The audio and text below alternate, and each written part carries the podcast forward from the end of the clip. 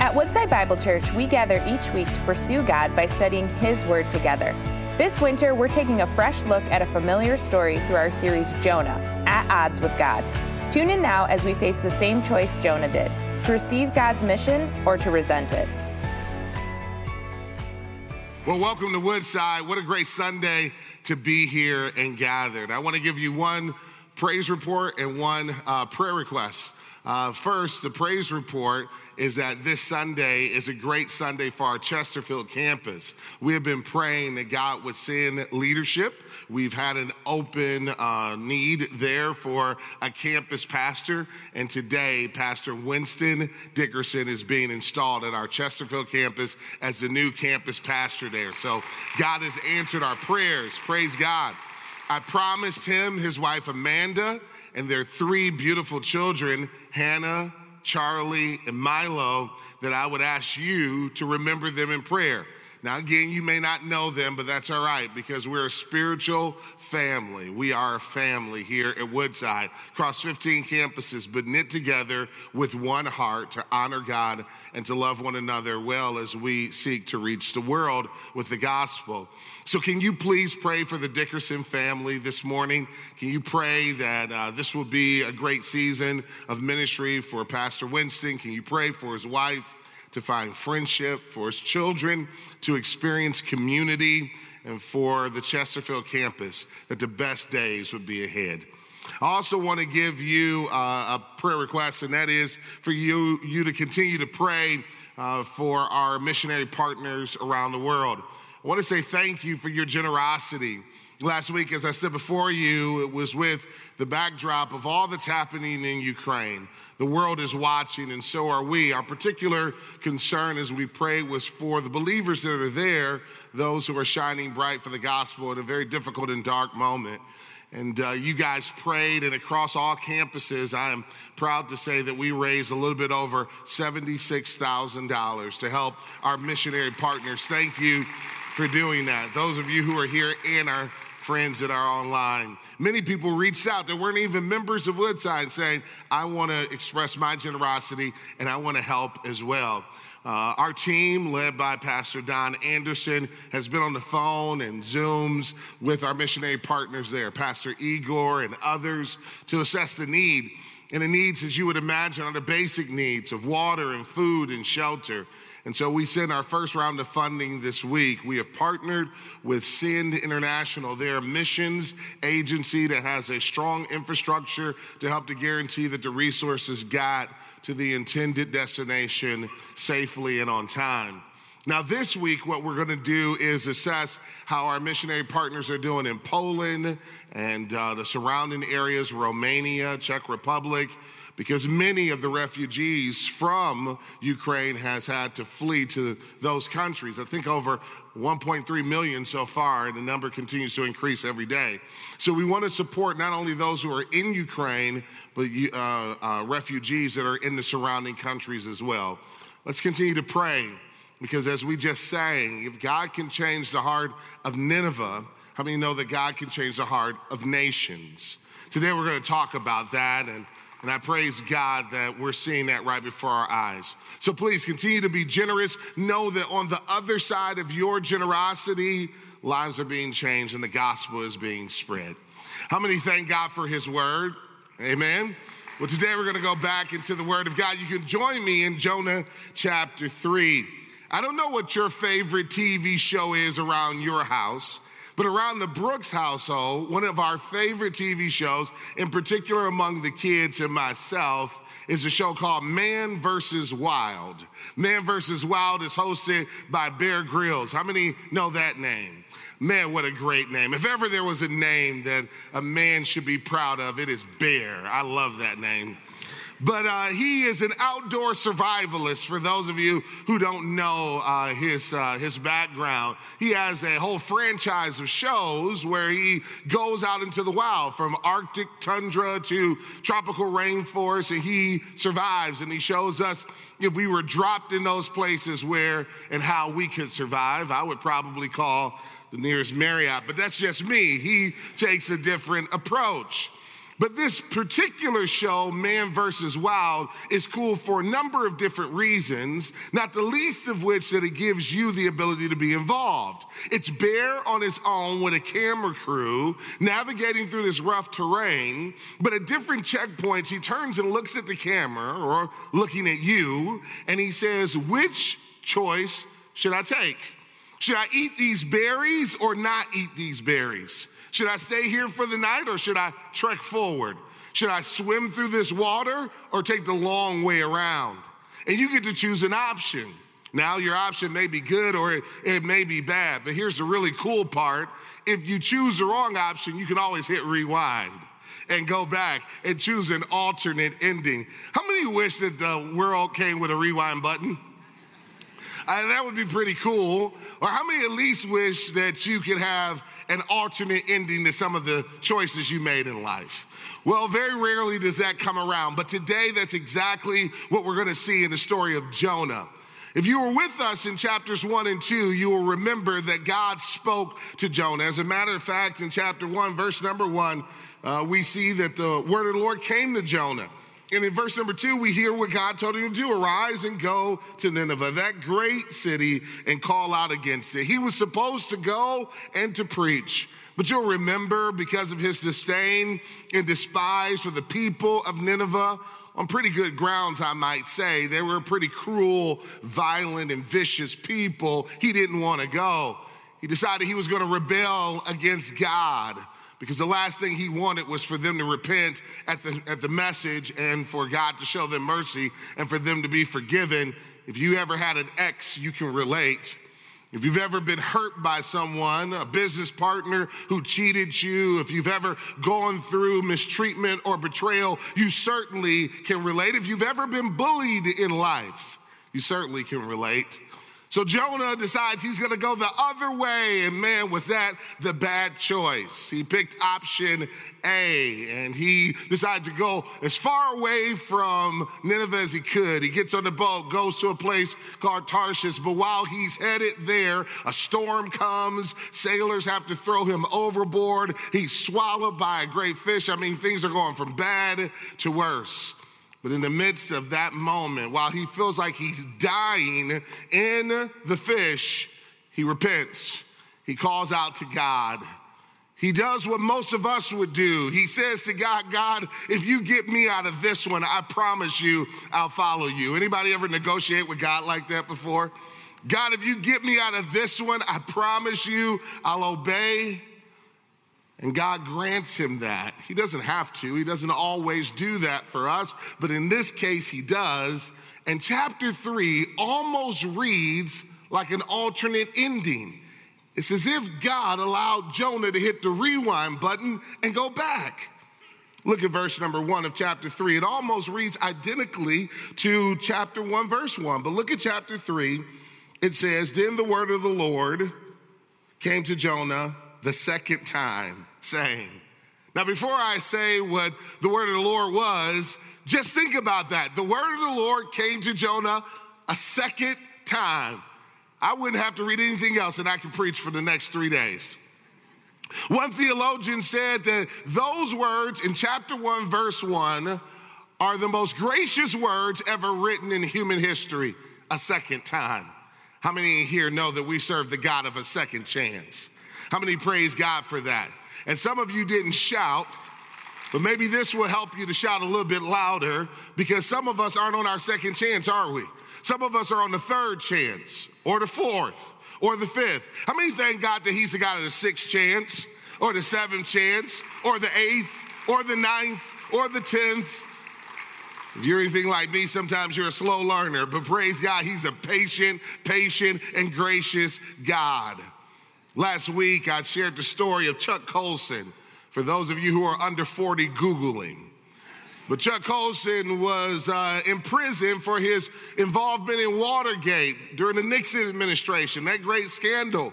He's in prison and God reaches him there. He turns to Christ.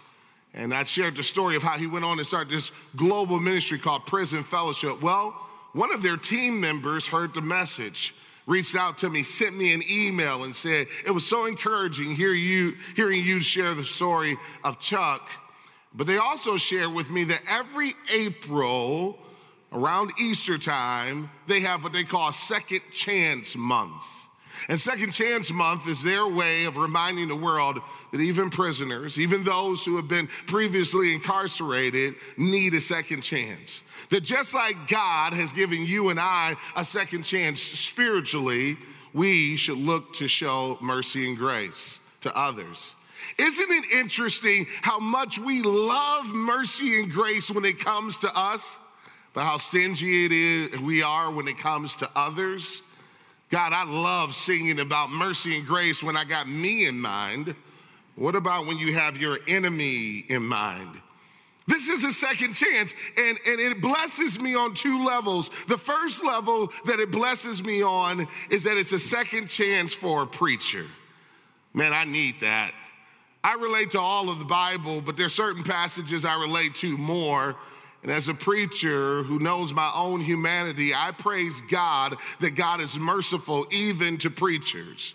Jonah was a rebellious preacher who didn't preach the word of God when given the first chance, but God is merciful even to preachers. But I like to put it this way that if God can save preachers, he can save anybody. This is also a second chance for Nineveh.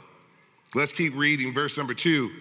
After the word of the Lord came to uh, Jonah the second time, the Lord says to him, Arise, go to Nineveh, that great city and call out against it the message that I will tell you.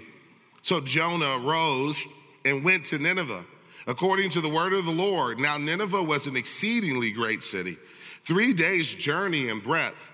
Jonah began to go into the city, going a day's journey, and he called out, Yet 40 days, and Nineveh shall be overthrown. Today, we're going to look at what repentance looks like, and we're going to see this big idea that God responds to repentance and praise God.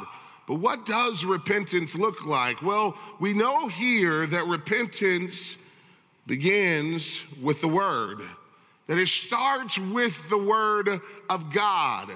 Now, I love this. There's a lot that I love about this passage, but I love that God says to, to uh, Jonah, I want you to go to Nineveh, but I don't want you to say what you want to say. Only say what I'm going to tell you to say. Again, that tells me a lot about what makes preaching powerful. I don't know who your favorite preachers are. Be nice to them, it's a tough job. But maybe you've picked a great preacher because of their eloquence.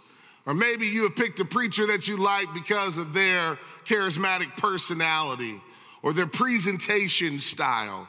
But I don't want to burst your bubble this morning, but I do want to guard your soul by telling you that what makes preaching great is not the eloquence of the preacher. It's not the personality of the, the spokesperson. It certainly is not their presentation style. But what makes preaching powerful, what makes it uh, extraordinary, what, what makes it life transforming is the content. It's the very word of God. That's what we should be looking for.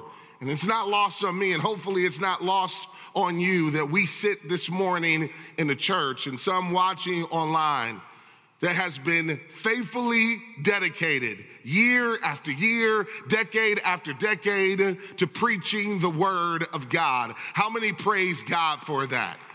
You can be assured you can be assured that when you come into this place, you're not going to get the most, uh, the most catchy cliches, that you're not going to get pop psychology, that you're not going to get the latest in social science, that you're not going to get the latest in prosperity preaching, but you can be sure that, like it or not, you're going to get the Word of God. Now, sometimes that means that the Word of God will cause you to be brokenhearted. But if we are brokenhearted and if we are challenged and if we are offended, let it be because of the word of God. And sometimes that will mean that when you come in here, you will leave comforted. And if we are comforted and if we are encouraged in any way, let it be because of the word of God. I am duty bound, and so are all those who preach in this church to simply declare to you, Thus saith the Lord. God was merciful to Nineveh for a number of reasons, but we read twice that it was a great city. Now, by great city, certainly he's not talking about their morality. They were a bunch of misfits. They were cruel and evil hearted people. So that's not what makes them great. He's talking about their size. This was a large city. We'll see this again in chapter four, over 120,000 souls, which was a mega city in that day and age. God was merciful to cities, and I praise God that He is merciful to cities. We live in the metropolitan complex of a city that is large, a global, international city, boasted of nearly 700,000 people. We should thank God that God is merciful to cities. And so he's merciful to Nineveh, and it takes three days to walk through it. And it says that Jonah had one sermon. Now, you guys will love this sermon. How many love brevity in preaching? How many love that? You don't have to raise your hand, just say amen. I get the point. His sermon had seven words. It was a seven word sermon. Man, what a powerful sermon. 40 days and Nineveh shall be overthrown. That's it, that's the punchline. That's it. No illustration, no ramp up. No heartfelt music, no organist in the background, just 40 days and Nineveh shall be overthrown. But when God is in it, it is powerful enough. Jonah, just simply speak what I told you to speak because repentance starts with the word of God. It is interesting when you read the story of men like Martin Luther, who says his heart was strangely warmed as he read through Paul's epistle to the Romans. It is interesting when you read about men and women who read the words of Scripture, and it was Scripture itself that convicted their hearts. We need not improve upon it. The Word of God, in and of itself, is powerful enough to save. What does repentance start? It starts with the Word, because real repentance means to turn to turn from your own way to turn to God's way. Well, how do we turn to God's way if we don't know God's word? I want to commend to you that if you love anything in this life, if you obsess over anything, if you are a hoarder of anything, let it be the word of God. Let it be your bread in the morning. Let it be your advisor throughout the day. Let it be the last thing you meditate on at night.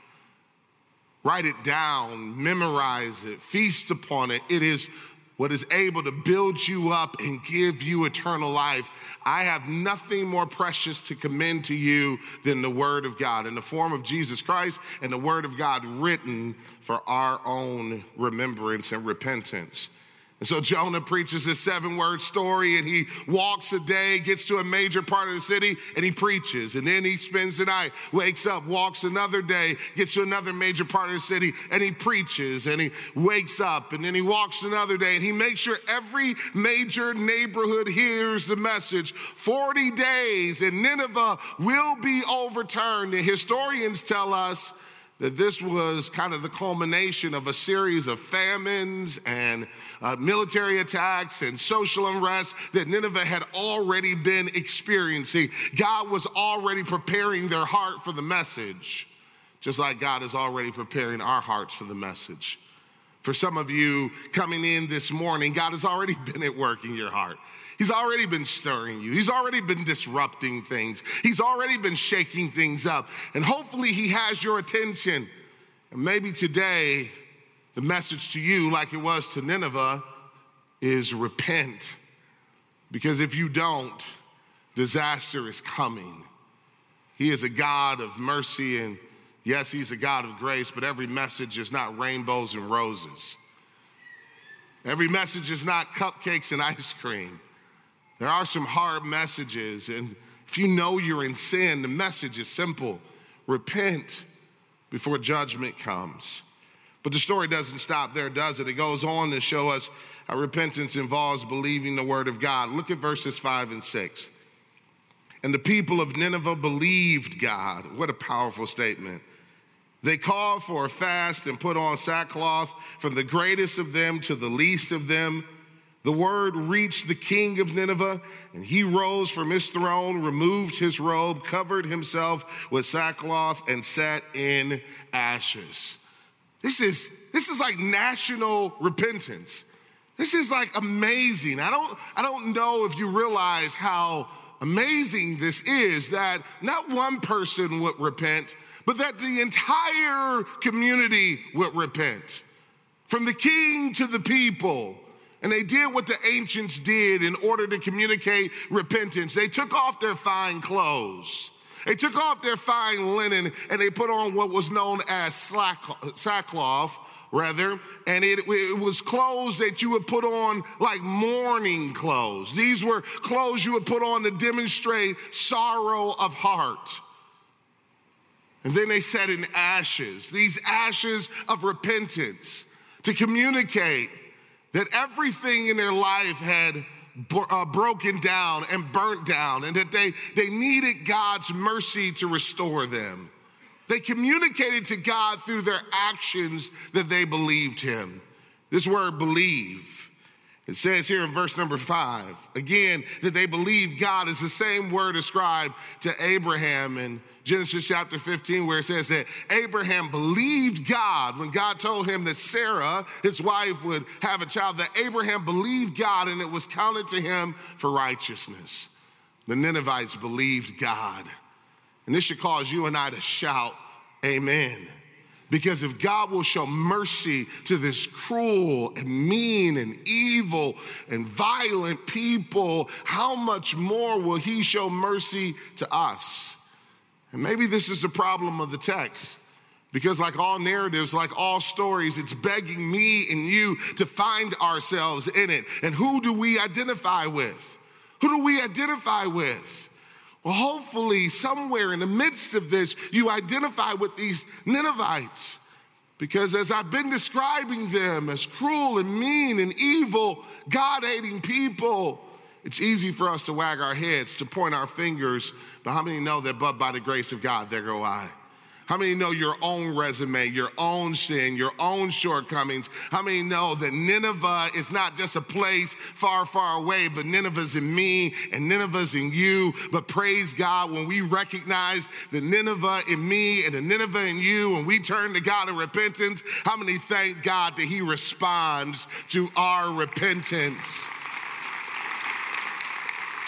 The repentance again is an action word. It requires us to not just give lip service. How many know the difference between real repentance and lip service? If you're a husband and you've been unfaithful to your wife, it's one thing for you to say, I'm sorry. It's another thing for you to say to her, I will do whatever it takes to win you back. If that means giving you my cell phone codes and the password to all of my accounts, I'll do that. If that means going to counseling, I'll do that. That means quitting this job and starting another, I'll do that. You see, true repentance doesn't negotiate, true repentance doesn't try to justify, true repentance doesn't try to blame shift. True repentance says, It's me, it's me, Lord, that's in the need of prayer. Father, forgive me. Hey, and by, by the way, as an aside, just as a parenthetical statement, I'm just gonna throw this in. Look at the power of a godly politician. For those of you who are called to political office, we do well to pay attention to verse number six and the response of the king. He's in authority, he's in governmental authority. But never forget that our governmental leaders lead us in two ways not just through their policies, but through their personal character as well. And so here this king is and he takes off his robe. What do you think that does for the people? He puts on sackcloth. He sits in ashes. He humbles himself. He says to them that, uh, that I'm not enough to rescue us from this. We need God to rescue us from this. But again, if God can change the heart of a Ninevite king, God can change the heart of the rulers of our day. If you find yourself in political office, lead the way this man led in humility and repentance, and the people that you lead will be blessed. story doesn't stop there in verse number seven, it continues on. This king, it says, and he issued a proclamation and published throughout uh, Nineveh by the decree of the king and his nobles. Let neither man nor beast, herd nor flock taste anything let them not feed or drink water, But let man and beast be covered with sackcloth, and let them call out mightily to God. Let everyone turn from his evil way and from the violence that is in his hand. Who knows? God may turn and relent and turn from his fierce anger so that we may not perish. Man, this king gave a severe fast. Think about how severe this fast is. Not only are they not eating, but not even their cattle is eating. Well, why would you do that? It's because Nineveh was a group of people that advanced and conquered territory because of the greed that was in their heart. It was a greed that was in their heart that caused them to pillage nations. It was a greed that was in their heart. To put it another way, they prioritized possessions over people. But this king got it. In a moment, he got it and he says, Listen, don't even feed your animals.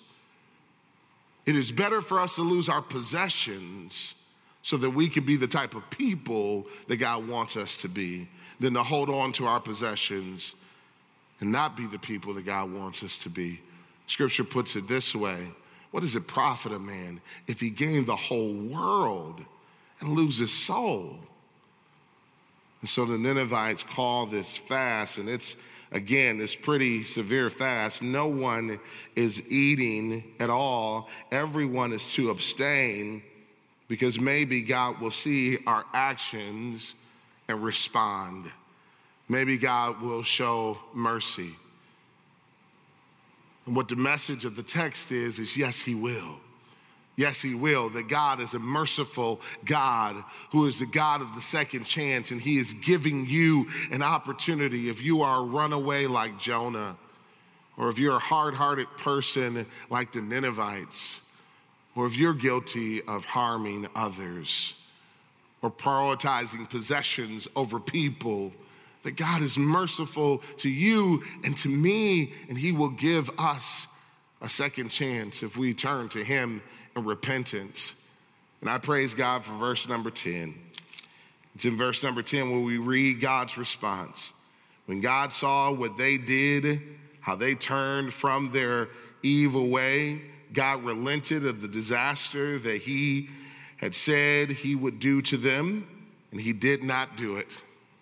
Now, the prophet is a human being, and so the only way human beings can write about God is in human terms. We're limited to human vocabulary. It's what theologians will call anthropomorphic language. It is when we ascribe to God human attributes in order to try to describe what is a mystery to us.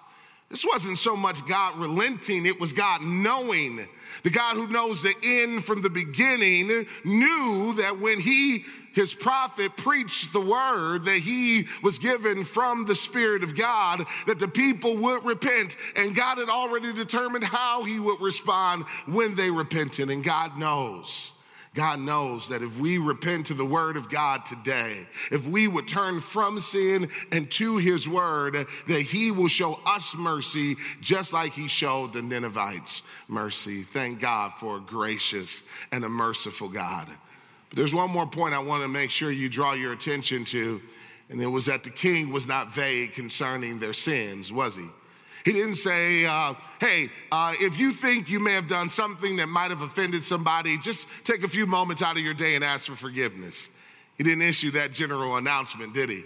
He didn't say, hey, uh, if you, if you uh, harm somebody in any type of way, just ask God for broad sweeping forgiveness. No, he was pretty specific. He said, Repent of the violence that you have committed with your hands. He knew what the sins of his people were.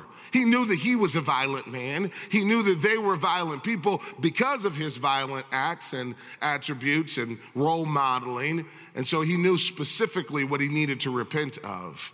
Let's not be vague with God. Let's not play games when it comes to repentance, but let's turn to him and call out our own specific sin. Lord, forgive me of my pride, of my deception, of my lust, of my greed. Lord, forgive me of my sins. And if this text tells us anything, it's that the God of the second chance will respond to our repentance if we offer it to him. So today, my message to you is don't squander your second chance. You've been given that remote control. You've been given that opportunity to pick an alternate ending, just like Jonah did. You see where it gets you when you rebel against God. Why not try obeying Him and taste and see that the Lord is good? How many today are thankful for His mercy and for His grace? Amen. I want to invite you to stand with me as we pray before the God of heaven. If you're watching online, just simply type the word connect and we'll follow up with you. And as our worship team comes to dismiss us in worship, let's pray. Father, we ask today for your mercy and for your grace. We ask the Lord that today you would forgive us of our sins, restore us by your love. And, and may Jonas come home today. In Jesus' name. And all God's people said, Amen and amen. Thank you for joining us as we study God's Word together. We would love to hear how God is moving in your heart and get you connected into the Woodside Bible Church family. Head to woodsidebible.org/connect to introduce yourself today.